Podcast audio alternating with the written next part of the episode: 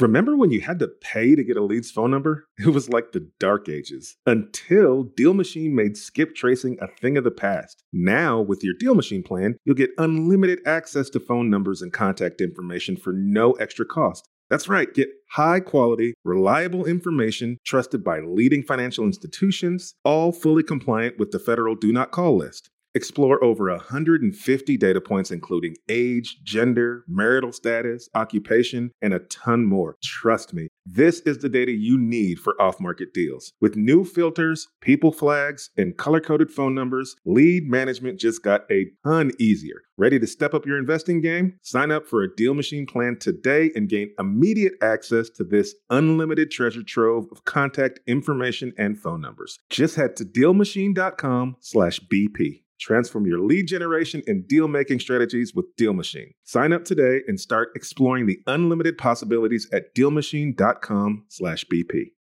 Buy low, sell high. Very easy to say, but not always so easy to do. For example, high interest rates are hurting the real estate market right now. Demand is dropping and prices in a lot of markets are falling, even for many of the best assets. So it's no wonder the Fundrise flagship fund plans to go on a buying spree, expanding its $1 billion real estate portfolio over the next few months. You can add the Fundrise flagship fund to your portfolio in just minutes and with as little as $10 by visiting fundrise.com/pockets. Fundrise.com/pockets. Carefully consider the investment objectives, risks, charges, and expenses of the Fundrise flagship fund before investing. This and other information can be found in the fund's prospectus at fundrise.com/flagship. This is a paid advertisement.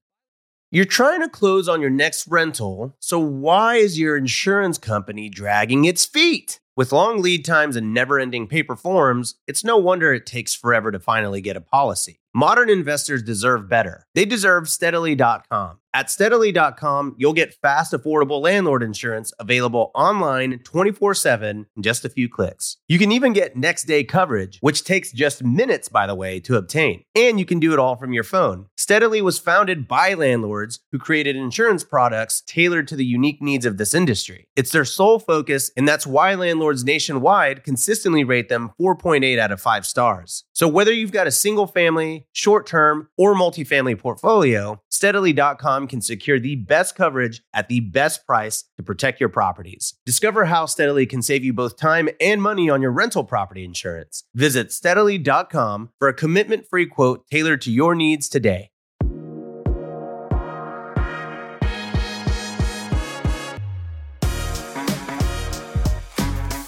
What's up, everyone? Welcome to On the Market. I'm your host, Dave Meyer, joined by Jamil Damji today. How you doing, man? How you doing, bro? I'm doing great. It is like finally summer out. We have an awesome show to do today. I feel like you and I haven't done a show together in a long time. It's a good day. I'm excited about this one because I've spent the last few days really diving into the world of Ivy Zelman. And I'm telling you, I am thoroughly impressed with this lady. She's so brilliant. She's, you know, I consider you one of the smartest people I know. And now I think she's definitely going to be the smartest person I know. Well, thank you for saying that, but it's not even in the same league. It's like an extremely experienced and very intelligent person and has a whole team of researchers. Kaylin actually put together a bio for us to read about Ivy, and it's like the length of a full high school essay. But needless to say, Ivy has been working on, Ivy, I should say, is our guest today, Ivy Zelman, who is the CEO of Zelman & Associates. She's basically just been a thought leader on Wall Street, specifically in the housing industry for a really long time. She works a lot with builders, new construction, institutional investors. And she became really famous. I think, you know, in Wall Street, she was already very well respected, but she became more of a mainstream name because she famously, in 2006, far before most people did, called the crash, the housing market crash in 2008. So I feel very lucky that we have Ivy coming on to help us make sense of the very confusing market. Obviously, we have already had this conversation with her. So I'm curious, Jamil, like, what were some of the main takeaways you think our audience should pay attention to here? I think, you know, again, her point of view is that you know, there's so many people that are still screaming, there's a shortage in inventory. There's a shortage in inventory. And you have to really understand, what does that mean?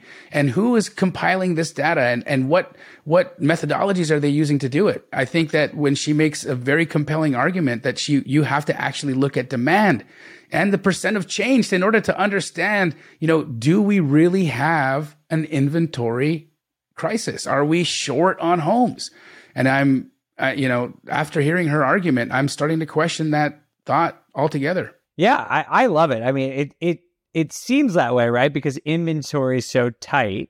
And then we hear these studies from big companies, Moody's Analytics, NAR, Freddie Mac, you know, big companies saying that we have a housing shortage. And I've honestly sort of just believed them. But to her point, me too. These companies, they don't always share their methodology. So you don't really know how they're getting there. But you think, oh, all these big companies all have said we're in some sort of shortage, whether it's 1 million, 3 million, 7 million, whatever. You sort of start to believe it because it's directionally all the same. But Ivy brings up some very contrarian and interesting points about maybe we're not. Like maybe we do have enough housing. Maybe we are building an appropriate amount. And that, of course, has huge implications for the housing market and pricing over the next couple of years. So I totally agree. Very important thing to watch out for and listen up for in this interview. We are going to take a quick break, and then we will be right back with Ivy Zelman from Zelman and Associates.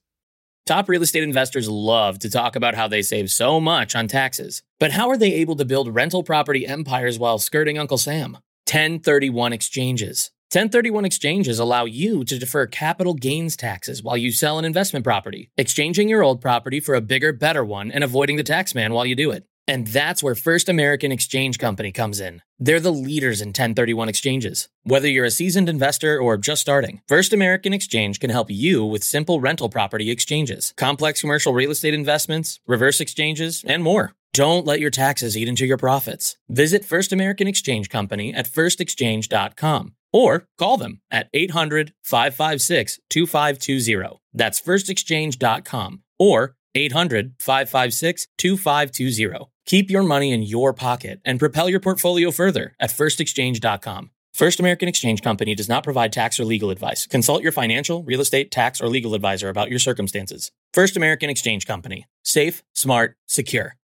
This show is sponsored by Airbnb. Did you know that a long time ago, before I ever started my real estate business, I turned one of my first primary residences into an Airbnb? And that's the extra income that I needed from Airbnb that gave me the confidence to go out and work for myself and eventually quit my 9-to-5 job. And now I have dozens of Airbnbs all over the country. I've even partnered up with the old David Green on a recent property in Scottsdale to take our portfolio to the next level. And of course, we host it on Airbnb. But you don't need to be a full-time real estate investor to start on Airbnb. As a matter of fact, I was self-managing 10 properties while working my 9-to-5 job, so I know anybody can do it. Think about it this way. You're looking for extra income and going on a vacation. Wouldn't it be great to rent out your space and let your property pay for itself while you're gone? I did this one time. I pitched my wife and my roommate, because we were house hacking, on the idea of renting out our home, and it paid for all of our expenses on a trip to Mexico City. So go and give it a try. It might just change your life, just like it did mine. And I really do mean that. Your home might be worth more than you think. Find out how much at airbnb.com/host.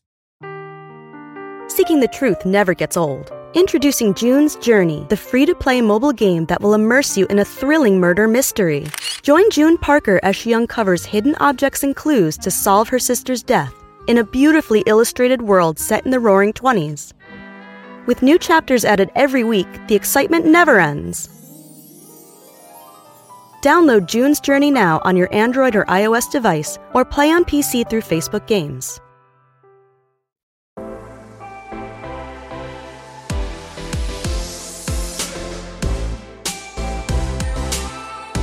Ivy Zelman, welcome to On the Market. Thanks so much for being here. Thanks for having me. Given your extensive experience in the housing sector, I'm curious if you could help us. If you could just start by categorizing this housing market and how you read the current market situation. For 2023, I think the first half of the year has been somewhat surprisingly resilient. I'd say there's a bit of a divergence between the existing market and the new home market. We're talking from a transaction perspective. Happy to elaborate, but I'd say the spring selling season was definitely a surprise, an upside surprise to many in terms of the strength. And we are also seeing stabilization in price sequentially starting to accelerate, and builders are feeling more confident about pushing price, even with affordability stretched. I think that the existing home market is very challenged from a lack of supply, which I'm happy to elaborate on, and some thoughts as to why and challenges that lie ahead. Great. Can we dig into that a little bit? Because our audience generally is probably more familiar with the existing home market. So could you just help us explain some context about some of the historical differences between the new and existing home markets? Sure. So if we think about, overall housing, the new home market is a very relatively small percent. It accounts for in the low teens as a percent of the total transactions or total overall sales. And if you think about the existing homes, call it, just for rough math, 85% of the market. The challenges that existing homeowners have today is that many of them are disincentivized to sell because they're locked in at rates substantially lower than today's prevailing rate. A remarkable number of people, over 50%, are below 3.5%, and roughly 90% below 5%, with rates now roughly back almost at 7%. Freddie Mac came out today, the 30-year fixed was at 6.91, which is the benchmark that we use. I think that the disincentive is real, and what we've seen is a plummeting in new listings. What we have seen as well is that those homes that are not pristine, are not in pristine condition, that are not in desirable locations, are sitting longer. And there's a lot of pricing expectations that are still elevated, given the surge in pricing that markets enjoyed during COVID, post-COVID. So there's more of a reality check in terms of those homes that need to probably adjust. On the other hand, depending on the market, where there's a limited level of availability, you do have transactions. You always have, as the realtors joke, the three Ds: death, divorce, and default. And then you also have, there's no D for relocations, but we could just call it discretionary, another D. And we do have discretionary movers who are, moving for lifestyle reasons. Those people that are trying to buy, whether they're relocating or just choosing to move up, they find it very limited in terms of choices. So you see in those cases, it's always real estate's location, location, location. And you come in and homes are actually seeing, those that are on the market, multiple bids. It's bidding wars again. I am based in Cleveland, Ohio, on the east side of Cleveland. Just had breakfast at the Pancake House with the largest broker really independent broker in the country, one of them. And they're in multiple markets across the Midwest and the Southeast and pretty much the Eastern Corridor. And he was telling me a story about a home that I know the street, and that the house was listed on Sunday at 7:25 and closed on Tuesday at 9:24. Whoa. And there were multiple offers. And this is a suburb in Cleveland in a good school district. And frankly, there's many stories like that. On the other hand, you can look at a home that's about probably a 40-minute drive from where this particular home is. And there might be homes on the market that aren't moving. So the divergence is really clear on where location and school district being the factors and variables that are most important. I can elaborate on interesting things he discussed with me today, but I think, Jamil, you had a question, I could tell. Yeah, what's interesting is I actually deal in the Ds that you're talking about: death, divorce. And so, for the market that I'm in, right, which is mainly looking at those properties that need to be repositioned or updated and refreshed, we're still seeing some pretty high demand from the investor pool, the investor buyers, but not so much the retail home buyers. So what have you seen just with respect to what's happening, in this spring market? Is there different types of buyers for different types of classes and assets? And how has that affected, inventory and the market in general?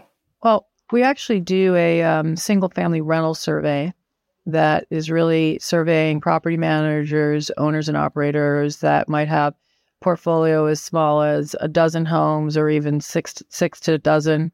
And then there might be a significant institutional investor that might own thousands of homes. And just to give people perspective, roughly, a little under 40 million single-family rentals exist in this country, and less than 2% are owned by institutional investors. So it's really a mom and pop business.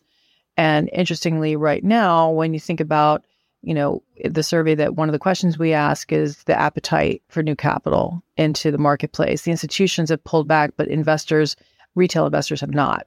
They're still in the market looking. I think that there was a bit of a slowdown in 22 as a result of uncertainty, but then that started picking up from the retail investors. It's pretty interesting, though, because, you know, one of the challenges that real estate brokers have today is really providing any type of product offering to those that are interested, whether it be investors or primary buyers. And part of the challenge is they actually surveyed many of the mom and pop landlords and asked them, you know, would you be willing to sell? And a lot of them that responded, and I don't know, I think it was a pretty significant sample, and I think it was done, I may be mistaken, but through the NAR, and where the feedback really suggested they want to sell. They've made a ton of money. And even though they like their annuity stream from being, you know, highly occupied, that capital gain tax keep them from selling, which if there was a way that, you know, our legislators would actually recognize that we can actually free up many homes that could be either refurbished, flipped to first-time buyers, and you can offer it to those that are in minority situations or minority owners. There's a lot of things that can be done, but the fact that the retail investor is still looking to invest is because when you have inflation, historically, the best safe haven to be is in residential real estate. And so there's still a lot of money out there. People have made a ton. They're trying to figure out, where do I put the money and get the best return? I mean, today, when you look at the returns on single-family rental, or assuming they're doing it, let's just say rental, you know, U.S. Treasuries are pretty much a better deal, you can argue, after you just look at the value and the returns. So, you know, I think that people don't really understand returns, because otherwise they wouldn't be looking at those retail investors, wouldn't still be looking at real estate, but it's something they can touch and hold. And there's, you know, clearly been a very strong level of performance that they can look to, and that's what they want. Got it. So do you think that the market is sort of normalized then for the spring, or are we still kind of in flux? I think what, you know, I would say is the market's stuck. We're kind of stuck in a transaction market that will probably not grow this year. I think we'll be under pressure, you know, to get any growth at all. You know, you really have to have either rates come down substantially to improve affordability and get people more likely to list their home and therefore have, you know, a catalyst to buy the next home or move up. Again, people in rentals are, unfortunately, in multifamily are seeing significant rent inflation that's now decelerating. And I'm sure many of them would like to buy, but affordability, the way we measure it, we're probably about 20+% above historic trend lines in terms of how stretched we are.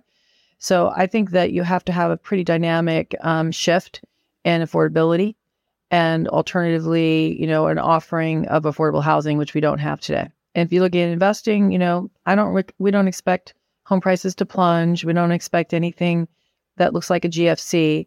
But the question is, do you buy today at today's values? What's your returns going to look like, and what's your cost of capital?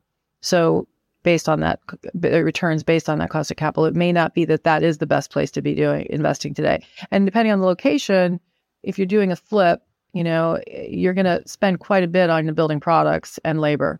And materials are at inflationary peak levels still, with the exception of lumber. Your labor is still at peak levels. It's highly constrained. That's not likely to change. So the investment that you have to make to get that house, you know, livable could be substantial, that you have to factor into as well. If you're, again, a retail investor that's expecting that they can easily have that unit occupied, it may not be as simple as they think. And we are starting to see some softening in occupancy in the single family rental market. And there is a lot of build for rent product that is now in certain parts of the country we refer to as the smile states, the sand states, where a lot of capital chased the opportunity where people were migrating to. So it very much, in my mind, is somewhat market dependent, but I do think there's more competition, and there's a tremendous amount of competition coming in the rental market from completions that we expect are going to be up, you know, 20+% and accelerating, because we're at the largest level of backlog for multifamily that we have been since 1973. So that could put pressure on rents, and therefore keeping people, you know, more likely to stay in multifamily because it's more attractive as an alternative. Interesting. So you're saying that tenants may stay in multifamily because there's an oversupply in multifamily that will drive down rents, and it will become more affordable for tenants to stay in multifamily where they traditionally prefer a single family rental. Yeah, or even trade, Dave. Let's just say that, you're not, when it's go back to, a need-based move, your wife is expecting your second child. You've been in a 2-bedroom. It's not going to work anymore. That won't likely, therefore, apples to apples. You really can't compare the multifamily tenant to what would be likely a single-family rental tenant. But in some cases, if they have to, they could stay another year. But let's say they may trade into a new high-rise that has now opened and is leasing up at better attractive prices. And they might have said, well, we were going to buy a house, but there's a 3-bedroom we can get, or there's a larger 2-bedroom. Why don't we just live there? It's a much better deal. So you're going to start to see that the pie is fairly finite in terms of households. And the question is, where do they choose to pursue shelter? And what becomes the most attractive with respect to affordability? And again, going back to location and schools. Ivy, you are an expert on builders and new construction and their sentiment. And so I would love the opportunity while you're here to pick your brain a little bit about that. Given what you said at the top of the show, where new construction is taking on a bigger portion of total overall home sales, how would you evaluate builder sentiment right now, particularly when we're talking about single family construction? I'd say cautiously optimistic. They've been burned before, and right now they are seeing continued strength into May. And now May's over, today being the end of May, but I would say the commentary around May, and we'll do our new home building survey for May in the first week of June, but what we've heard anecdotally is May has remained strong. Hovnanian reported, a public company, today, and they indicated that May has remained solid in terms of trends.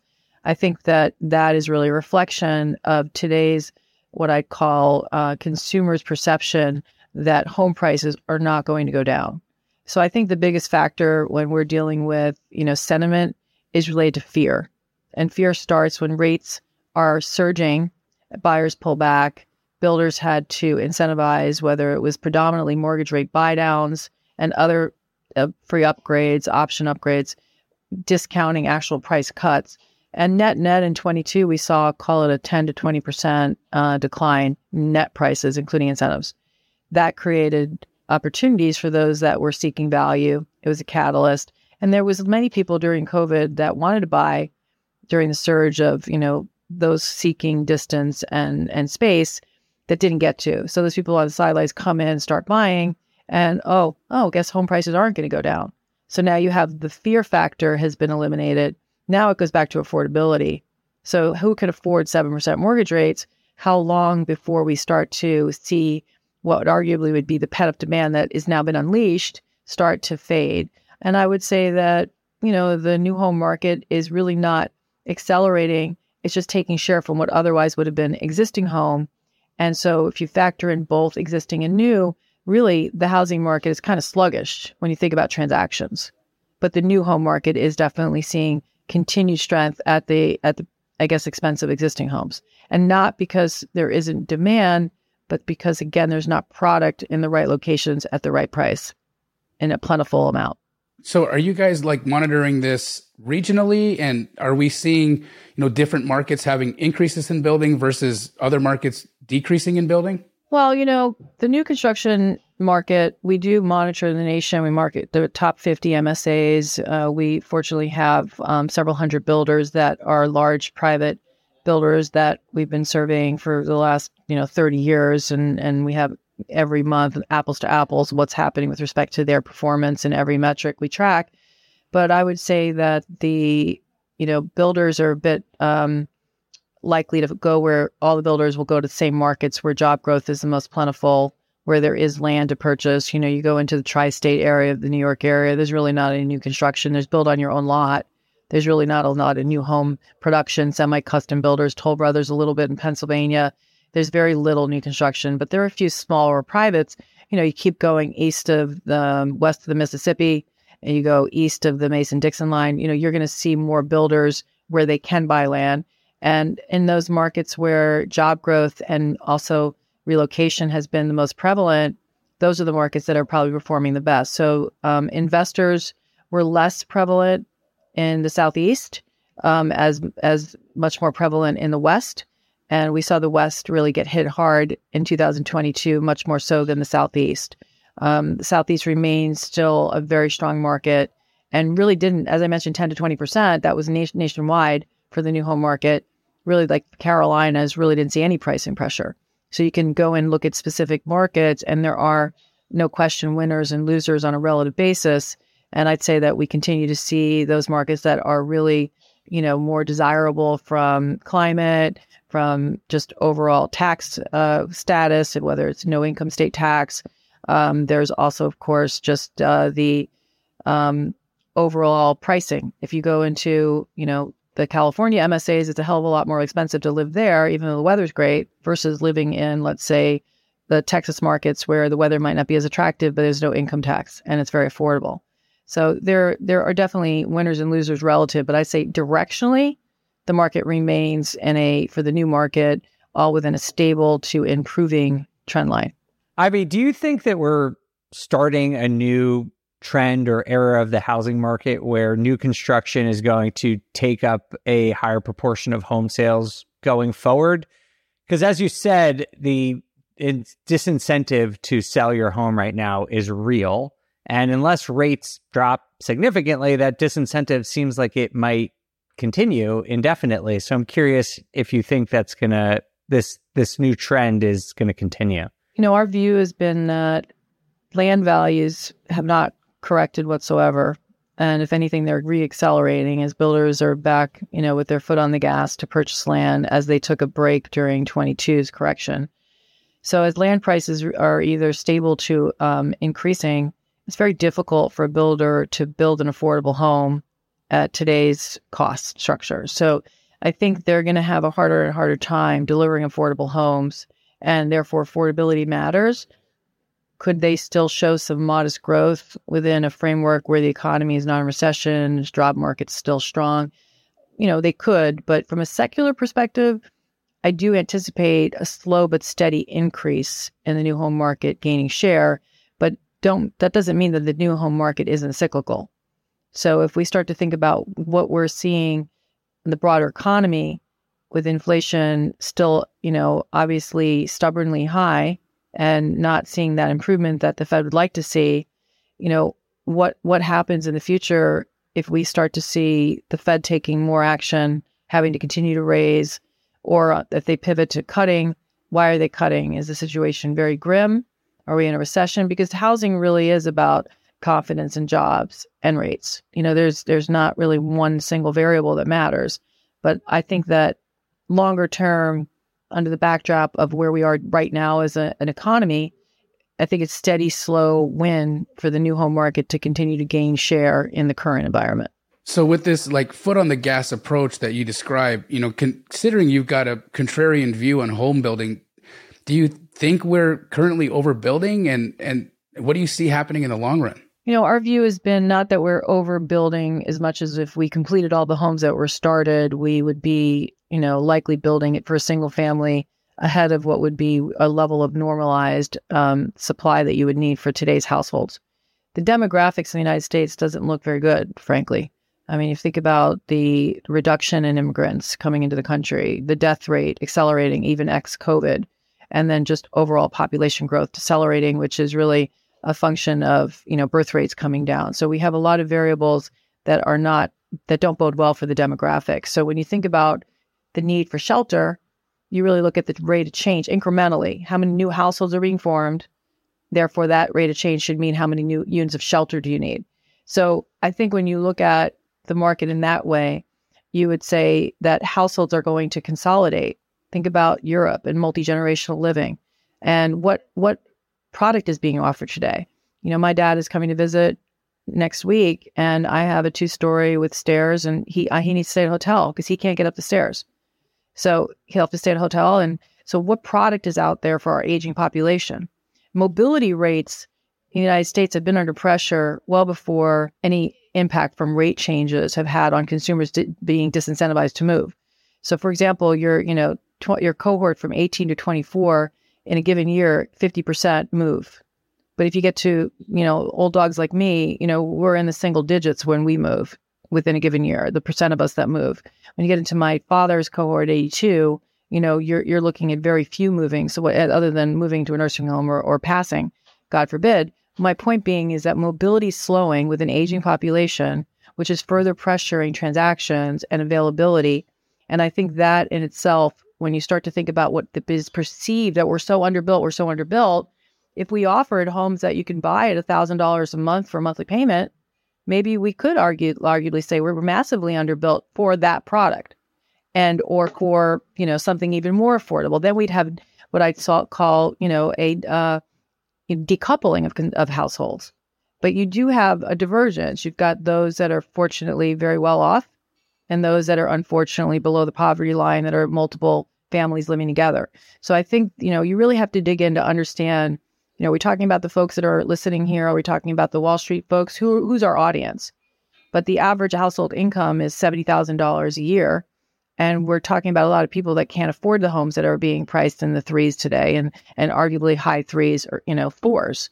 So I think we're underbuilt for the right affordable product, but not underbuilt based on the product that we're offering today. Oh, that makes a lot of sense. Basically, if I can paraphrase, it sounds like you think that we are building sufficiently, but not the right kinds of products. So there might be a mismatch between the available supply and the demand for what we're actually building. Well, it's just a question of the number of households, right, that we actually need supply for. During COVID, and, you know, we've continued to see a trend of more investors, second homes. Those aren't households that are primary households that you'd say we're underbuilt. Are we underbuilt because we need more second homes? Are we underbuilt because we have more investors that want to own SFR and therefore they're going to look for, you know, attractive returns? That's not the same thing as being underbuilt based on primary households. So Ivy, then what do you make of the pretty prevalent forecasts out there that we are in the U.S. somewhere between 1 or 7 million homes underbuilt, depending on who you listen to? How do you view those analyses? You know, I don't like to comment too much on other people's analyses, especially if I don't understand their methodology other than very high level. But, you know, if you were to say we, you know, look at a point in time, let's say 2012, and say we're from here to 2022, for the last 10 years, we underbuilt to normalize demand, you can make that argument. But what happens if you started the clock at 2002 and you accounted for all the years we overbuilt?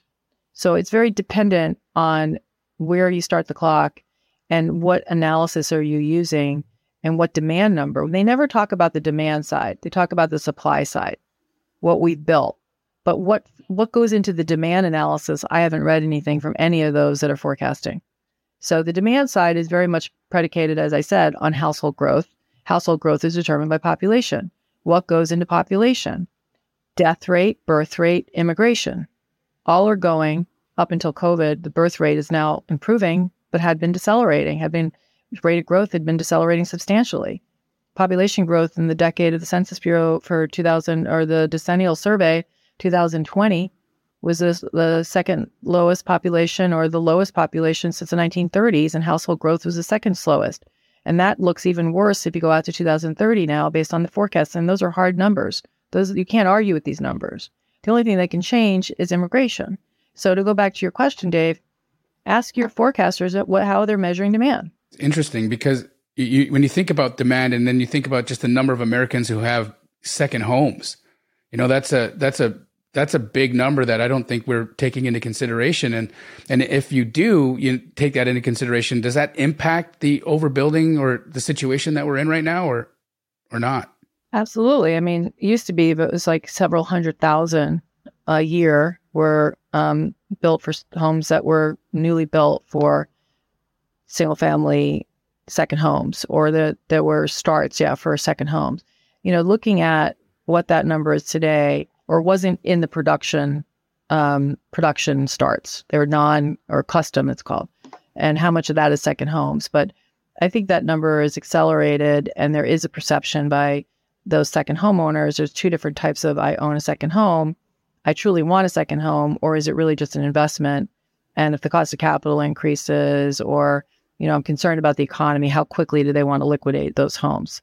And I think that started to happen, especially after COVID, as people that had maybe been in a hybrid work situation or were completely remote now are being asked to come back. So I know, for example, in Boise, talking to a large builder there, they were seeing many people being asked to return to California that were living in Idaho that full time that now are being asked to work hybrid, and they had to sell their homes. So some of those second homes, I think the acceleration was related to remote work that may be at an inflection point, whether, you know, my new employer wants you to be in the office 3 days a week. Is that going to change how people live? And is it going to go back eventually to full time? You have to be in the office. I don't think so personally, but it could. Some employers certainly are saying that. So, Ivy, given where we are in the housing market right now, where affordability is at a relatively low rate, do you think there is a solution, or are we sort of stuck in this low affordability era for the foreseeable future? You know, I think that we discuss it all the time internally and amongst ourselves as my colleagues that I've been with in many cases 15, 20 years. And I think that we think that the headwinds are more significant than the tailwinds. So when you look at that and try to, you know, basically evaluate what does that in aggregate mean, I think it means we're going to be in what could be a fairly benign, sluggish environment. And you're going to have some ebbs and flows and some markets that are going to do well and some that aren't. But there's not going to be some major national change unless we have something catastrophic happen. You know, we're concerned and feel that there's complacency around climate change. And it's real. And you can argue that, you know, Florida won't be underwater in my lifetime. But how many storms incrementally every year are we going to see before people start to realize that the flood insurance, property taxes, all of the variables that matter to people are changing now? But it does not change the demand for homes in Florida as of yet. And whether it be, you know, Governor Abbott in Texas is investing in building walls to try to keep the state from sinking and being underwater. What is, you know, the Governor DeSantis done in Florida? Absolutely nothing. And maybe they can't. But those are factors that we think about beyond today. What's going to matter in a decade from now? What's going to matter in 2 decades from now? We're going to have a hell of a lot of people that are no longer with us, the boomers, that are going to pass away, assuming they don't have any way to keep people living to, you know, 130 or something. But, you know, there's bigger picture questions that we want to ask ourselves. If we're looking to make people tell me right now, I have a lot of friends, well, do you think it's okay to, I'm going to buy in Florida? And I'll say, I wouldn't buy in Florida right now. Personally, I'd go rent in Florida because I don't want to be in Cleveland in the winter, but I'm not buying in Florida. Florida values have surged. It doubled since COVID in many cases. So, you know, if anything, I'm a seller in Florida. Sell it, you know, hit that bid. It doesn't make any sense to me. And yet, you know, people are still migrating there. They're not migrating. There's always migration and relocation, always. But remember, it's the rate of change that matters. So if it was where a builder would say 40% of my sales during COVID came from out of state, but now it's 25, but that's great. It's the rate of change that other analysis does not incorporate. And that's what drives the demand for housing is the rate of change, incremental change. So that's a long-winded answer, but I think we feel like the market is kind of in this, again, stuck zone because of the, Dave, your thought about affordability or lack of it. And, you know, the economic backdrop is still positive and we're stuck. What happens if that changes? And I'm not an economist, so I'm not going to say what the economy is going to do. I might have my personal biases. But I think, again, more headwinds than tailwinds. And I'm a seller of real estate right now where the profits are substantial and there could be better returns that are less risk-oriented. That's an interesting point, right? So you're a seller right now, so that means you're not a buyer. And, you know, our audience is very much in the world of real estate investing, myself included. And so what would you advise us? What should an investor do right now? You know, just given the writing on the wall and the current climate, should we just park our money? Are there better opportunities elsewhere? Do we buy crypto? I mean, I'm kidding. Never do that. But what do we do, Ivy? Well, you know, I'm outside my lane of expertise. I'll tell you what I've done. And then, you know, being more risk off person in general. So, you know, it's always dependent upon how old you are. You have kids, you know, you're going to be able to pay your mortgage, but you know, assuming you have excess capital and you can arguably put it in something that's more diversified, but I have more of my money allocated, more of my capital is in treasuries, but whether it ladders, you know, short at the short end of the curve, long end of the curve, there's munis, depending on if you have to pay big fees, but I'm talking outside my lane. You know, I could just tell you real estate. But I think why take risk when you can earn at today's rates that are likely not going to be sustained? Maybe not next year. Maybe they'll still be high, but they're not going to be sustained at these levels for long. So lock in on the long end of the curve and maybe have some short end exposure. But again, I'm gonna stop there. That's it. That's completely non-expert thoughts and advice.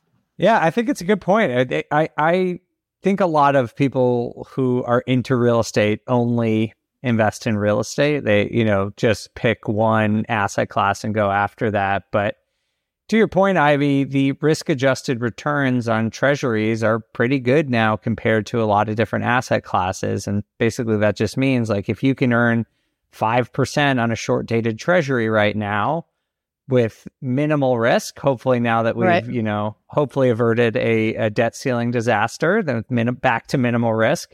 Why would you buy a rental property, for example, that had a 5% cash on cash return or a 4% cash on cash return? Because you probably, obviously, the rental property has significantly higher risk than the treasury. And there are other ways to earn returns on real estate other than just cash flow, like paying down your mortgage, and there's tax benefits. There's a lot of other things to think about. But I think it's a very valid point, Ivy, that, for just on a cash flow perspective, there are, for the first time in maybe a decade, other attractive options for getting cash flow other than rental property investing. Two areas that I was bullish on, more incrementally bullish on is, are Columbus, Ohio. I don't live there, but I think it's affordable. It's a little south, so the winters aren't as bad. And there is a massive chip plant being built there that's going to bring substantial job growth. And I don't think that the market's figured that out yet. So the values are still compelling, especially the arbitrage of coming from something high cost to arguably not low cost, but because tax rates in Ohio are still like 4% versus call it New York 8%. And then it's one of my bankers lives in Richmond, Virginia. I have a friend that I worked with at Solly back when I started on the street. And that's another market that's affordable and maybe more attractive relative. And you think about just markets that have yet to be really have the sheep mentality where everybody goes there, and I think, Cleveland needs desperately single family rental. I know when I was moving back here looking, there's nothing that's new and something that's well kept and really not a very good level of landlords, but there's no land here. And so then you have to buy up old houses and you have to refurbish them. And there's risk associated with that if you're not in the right location again. So, I think I'd go for the markets where climate risk is low. If you're a long-term real estate investor, where, there's significant incremental job growth coming. Now, Richmond, Virginia may not have job growth like Columbus. Phoenix is getting a chip plant as well, or they're building a chip plant. But I think Phoenix is, an area that's already seen tremendous amount of growth. But Columbus is what really the city I wanted to highlight that I'm interested in. Ivy, you famously, predicted the 2008 housing crash. Do you have any other predictions you're shopping around now or think you feel strongly about these days? No, that was really, not to sound flippant about it, but it was so obvious. Mortgage credit was just go-go's, free money. You could fog a mirror and get a mortgage. I think fortunately there is very strong framework, a very strong mortgage framework here in this country today. We're going to have rising delinquencies in FHA. We do have, unfortunately, very high-end back-end ratios for that FHA, VA product. There will be challenges if we have a recession, and you will see defaults and foreclosures, but not to the magnitude. So, we don't have a housing problem in the United States today when it comes to the risks that GFC brought on that we as analysts analyze. There's a lot of other problems that could arguably say that housing will be a tall midget, but it doesn't mean necessarily that you should still therefore buy housing incrementally. It may be that what you own, you don't want to sell it. You want diversity. Maybe you own 10 houses. You sell one and you buy some treasuries. Diversify. Take some chips off the table. Don't sell everything. If you're in Florida, you might want to sell more there than if you're in Ohio. But, I do think the thing that we'll be doing more work on is climate change, because I think that is concerning and I don't know enough about it as of yet to make any, significant call. But I do have concern based on insurers I've spoken with, some climate experts I've spoken with, but I have a lot more work to do there. Yeah, that's interesting because there's such a huge influx of people going to the Florida market. And that, I mean, obviously with respect to climate change, so many things are going on there with weather. And I personally have investors that are unable to get insurance on properties that they're buying because of that. And so I think that's a phenomenal point. And, with respect to Columbus, Ohio, now I've got my eyeballs set on it because it's, as they've said before, all roads lead to Ivy. So I'm going to take some time to look at that market. Don't forget about, thank you for saying that, very kind. California, the insurers, just State Farm is no longer going to insure properties in California because of the fire risk that we're seeing. Wow. And so, I think that it's not so much that Florida will be underwater. I mean, New York is a risk. They're talking about, I think it was New Hampshire's a risk. There's not just, the New England states are at risk. The South, eastern parts of the country are at risk. But it's not that they're going to be underwater per se. We know that, in Houston that we've seen, inches of the state sink.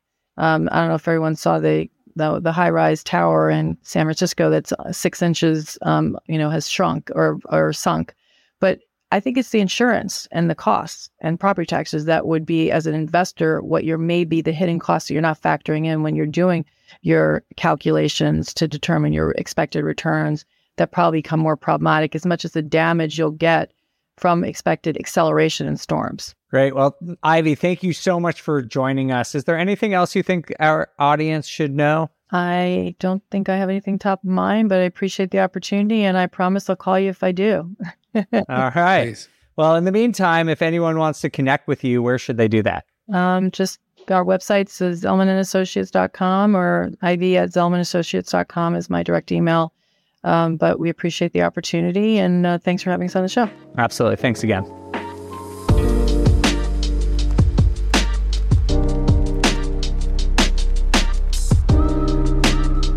Jamil, what did you take away from all that? I mean, a lot. Yeah, I hope so. She's just brilliant. And, listening to her analysis, it really gives you an understanding of how deep you can go in the data to determine what's happening, and her insights are alarming in some regards. And in some regards, they're almost, it's what you would predict. Right. But I loved her forecast. I love, the way that she's just describing the overall condition of the market right now, sluggish, but there's definitely some concerns. And I think that as investors, especially for the BiggerPockets audience, we should be really, really checking what Ivy had to say and see how that resonates with your investment strategy. And, of course, don't buy in Columbus because I'll be buying there. Yeah, watch out. Jamil's going to outbid you, all of you. But I'm curious what you made of her comment about not buying right now. And sort of we got briefly into this idea of risk-adjusted returns, and she was talking about buying treasuries and that real estate's not attractive. Curious your thoughts. I mean, look, there's aspects of what she's saying that are really right. And, there's risk involved. If you're buying a property right now and your cash, your cap rate or cash on cash is 5%. I mean, why? Yeah. And of course you got the other benefits, depreciation. There's other benefits there that you have, but there's a tremendous amount of risk associated for those benefits. So you got treasuries that are going to return the same amount. And, they're the safest investment that we have in this country. I mean, for, all intents and purposes, there should be some diversification then. Yeah, I totally agree. I think it's if you're an investor who's just looking for a stabilized asset, like you just want to go out, buy a rental property, have it be pretty easy, it's in good condition, you just collect rent checks every month, a treasury might be a better option for you right now, like at 5%. That being said, you know this from your business and the deals that I'm investing in right now, there's still great opportunity if you're going to do value add, for example. Like if you're going to buy something and fix it up or you're going to flip it, great, good opportunities there. If you're buying in one of these unique markets where You know, demand is surging and there's huge in-migration and there's limited supply. Still good things to do. If you need tax benefits, they're still good to do. But I think when you're just looking, should I go out and buy like a plain vanilla rental property? You know, in a lot of markets, the answer is probably no. Because you can probably invest your money at 5% and wait and see what happens for 6 months. I'm not personally doing that. I do own a bunch of treasuries, but I'm willing to do more like value add stuff. But I just saying, if you are the kind of person who's just looking for that, you know, hands off, easy approach, might not want to do it. I agree. I think she definitely gave us the path, right? There's opportunities and there's places where those opportunities exist. And if you are smart about what you're buying, and she, again, a contrarian by nature, she's telling us, look at where other people are not. You know, where are people, where's the sleepers? Where's that happening? And if you could find, again, you can find some of these value add opportunities in markets like that, you could, and hold them then to rent. I mean, you might even do even better there. Yeah, absolutely. Yeah. There's some definitely opportunities. I don't want to, dissuade people from thinking about it. Obviously, we both are long on the housing market. So, but I do think like just that mindset is really helpful. Like seeing what other assets are out there, how risky they are compared to real estate. It's just a good exercise for people to undertake, even if they do wind up buying real estate. It's just helpful to know what alternatives are out there and why you're doing it.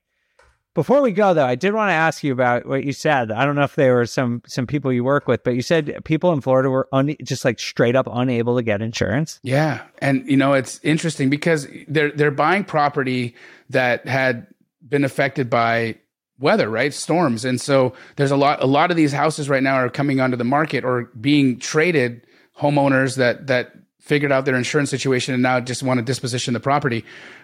They're going into this secondary market of investment real estate where they would find me or people that I would work with. And what's happening right now is, yeah, there's great deals to be bought. And, you know, all of a sudden you got a buyer here who was trying to buy a wholesale deal and he can't close because he can't get insurance. Wow. That's crazy. And that's happening, and it's happening more and more and more. So I think what Ivy had to say is pay attention to climate change, pay attention to where these insurers are having some trepidation because of risk. And I would be cautious. Yeah, I'm asking because I heard a stat that in Florida, they're expecting insurance premiums to go up 40% this year, which is insane. In one year, 40% is unbelievable. But what does that do to the rental buyer? Right. Yeah, exactly. Yeah. Like this makes it really difficult to cash flow in certain types of markets. And it's also unpredictable, you know, like rent typically goes up 2-3% a year, you know, outside of the last few years. Normally you can count on it keeping up with inflation. But if you start to see insurance or taxes for that matter, starting to outpace inflation and outpace your income, that is significant. And, you know, we're talking a lot about Florida, but she also mentioned California. I know where I primarily invest in Colorado. We have the same issue with wildfires there. I know people who have had to either delay closing or have missed out on properties because they couldn't get insurance in you know, wildfire prone areas. So, you know, normally analyzing deals 5 years ago, I barely thought about insurance. I'm going to be honest with you. I like right. was just Me like too. Pencil it in. But now I really think you need to call a broker. You need to have a serious conversation before you even start bidding on properties. You should probably just really start having conversation with what is available in the areas that you're considering. So you don't put in time, effort, and money into a deal that may not be insurable. They may even have to add an insurance contingency onto these contracts because it could be as up in the air as financing. Totally. That's a good point. Yeah, that's a really good point. Well, hopefully that wasn't too sad for everyone. No, but you know what? It was sobering, Dave. Again, because we've talked about possibly having hit the bottom already, you know, let's gracefully carry forward, guys, in a sober manner so that we don't have what we've seen over and over again with these hyperinflated markets. I mean, I think some sobriety is warranted. Well said. All right. Well, thanks again for being here. I always love doing these interviews with you. We appreciate it. If you enjoyed this episode, do us a favor and share it with people you know. Ivy is obviously an expert, and, you know, people have very complicated and passionate views about the housing market. And I think most people who are interested in the real estate space would benefit from learning from Ivy. So do us a favor and share this episode if you enjoyed it as much as Jamil and I did. Thank you all so much for listening. We'll see you next time for On the Market. On the Market is created by me, Dave Meyer, and Kaylin Bennett. Produced by Kaylin Bennett. Editing by Joel Esparza and Onyx Media. Research by Pooja Jindal. Copywriting by Nate Weintraub. And a very special thanks to the entire BiggerPockets team. The content on the show On the Market are opinions only. All listeners should independently verify data points, opinions, and investment strategies.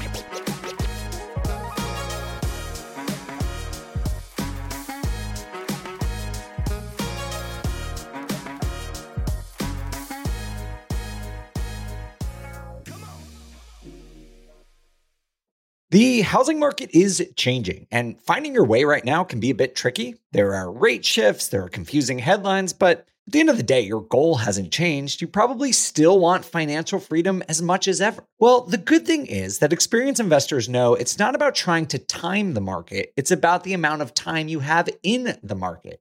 And if you're ready to get into real estate investing game, you can still do that, or you can take your game to the next level by finding an investor-friendly agent. With BiggerPockets Agent Finder, you can find the right agent in just a few minutes. You head over to biggerpockets.com/deals, enter in some details about what you want, where you want to buy, and boom, you instantly get matched with an investor-friendly agent who fits the bill. These local market experts can help you navigate the neighborhoods, analyze the numbers, and take action with confidence once and for all. This free resource is only available at biggerpockets.com/deals. Get an agent, get the deal, and get closer to financial freedom at biggerpockets.com/deals. That's biggerpockets.com/deals to find your investor-friendly agent today. The content of this podcast is for informational purposes only. Past performance is not indicative of future results, and all hosts and participant opinions are their own. Investments in any asset, real estate included, involves risk. Use your best judgment and consult with qualified advisors before investing. Only risk capital you can afford to lose. BiggerPockets LLC disclaims all liability for direct, indirect, consequential, or other damages arising from reliance upon information presented in this podcast.